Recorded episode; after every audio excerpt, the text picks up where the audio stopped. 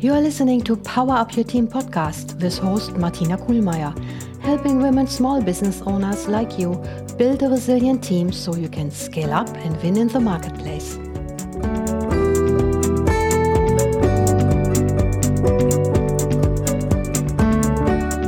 Hello and welcome back.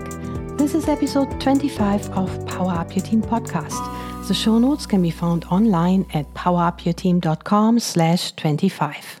Today, I want to share an important insight that I had a few years ago that literally changed my life. See, a business plan can look great on paper, but conquering milestone after milestone is not a straight line. It is a messy experience, peppered with setbacks and costly turnarounds. Things don't always happen and people don't react the way we want them to. So small steps along the way can seem daunting just because we have never taken them before. For example, there might be a large firm we want to do business with, but don't have enough confidence to reach out. Or there's an important client we want to attract, but we procrastinate making an appointment. There is a speaking engagement we contemplate, but we never muster up the courage to take it on. We postpone because a fear of failing has taken residence in our head. Self doubt creeps in and a little voice asks if we are good enough. Can we really do this? So time goes by without us taking the important next step because we assume that any outcome other than what we want is a reflection on us. And that is a dead end road with no way out. Over the years, I created a thought pattern by which I always considered a set of scenarios. And that helped me to be more accepting of other outcomes than the one I had forecasted or thought I needed in order to reach my goals. I found that defining a best case and worst case scenario helped me feel less stressed. And I showed up with more confidence. It made me a calmer person and better leader. But here's the point. Still, all hell would break loose when even my anticipated worst case scenario did not pan out. Times when I had to go back to the drawing board and try completely new approaches just sucked the energy out of me. I judged my abilities and I heard the little voice in my head say, see, you aren't good enough. I was so execution and results oriented that everything that didn't work out as planned was reason to doubt my abilities. But here's the point. Who can control all these outside influences? Stuff just happens. The world is changing around us every second. And now I want to share something that I've learned. I learned that while getting my professional coach certification at IPEC, which is the Institute for Professional Excellence in Coaching.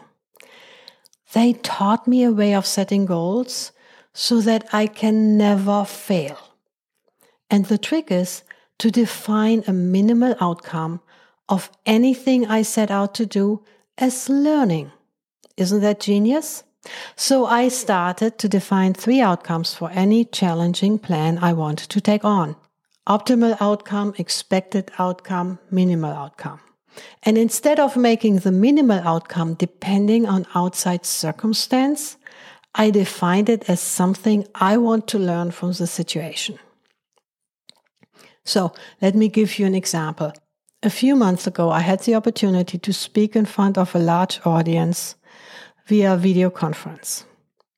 I was worried that my speaking and presentation abilities had become a bit rusty over the last couple of years.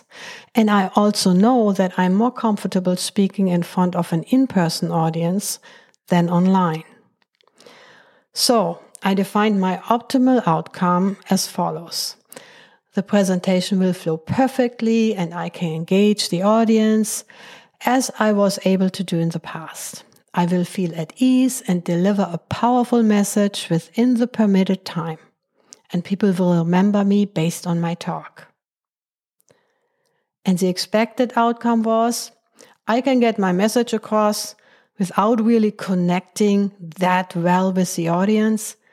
I might rush a bit through the slides, you know, but but I will do okay and I will be in line with everyone else who presented. And the minimal outcome was that no matter how it goes, I will learn how to tweak my approach so that I can be more comfortable speaking to a large audience online.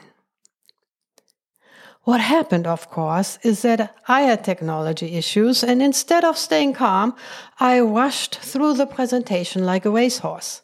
I was done in less than half of my time. Oops. Now, I'm so glad I had negotiated the minimal outcome with myself. I learned about how I need to optimize my dual monitor settings so that I can see the presentation and make virtual eye contact with the audience. So, I now approach all challenging situations with an optimal, expected, and minimal outcome. I look at the situation in a different way. I'm an observer as much as a participant of any situation, and therefore I'm more present and relaxed. So here's the aha.